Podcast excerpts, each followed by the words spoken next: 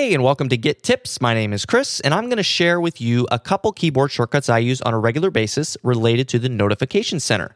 Last episode, I told you that you don't need to receive notifications in your inbox. Well, if you've set that up and you're now receiving notifications in the GitHub Notification Center, there are some keyboard shortcuts that can help make your workflow a little bit faster. On pretty much any page on github.com, if you press G and N, as in go to notifications, that's going to bring you to your notification center. And once you're in there, you can use keyboard shortcuts that you might be familiar with in Gmail already to navigate your notifications. You can press J to go down, K to go up, E to mark that conversation as read, or you can hold shift and press M to mute that conversation or not receive notifications on it anymore. So hopefully this will make your notification workflow a little bit faster.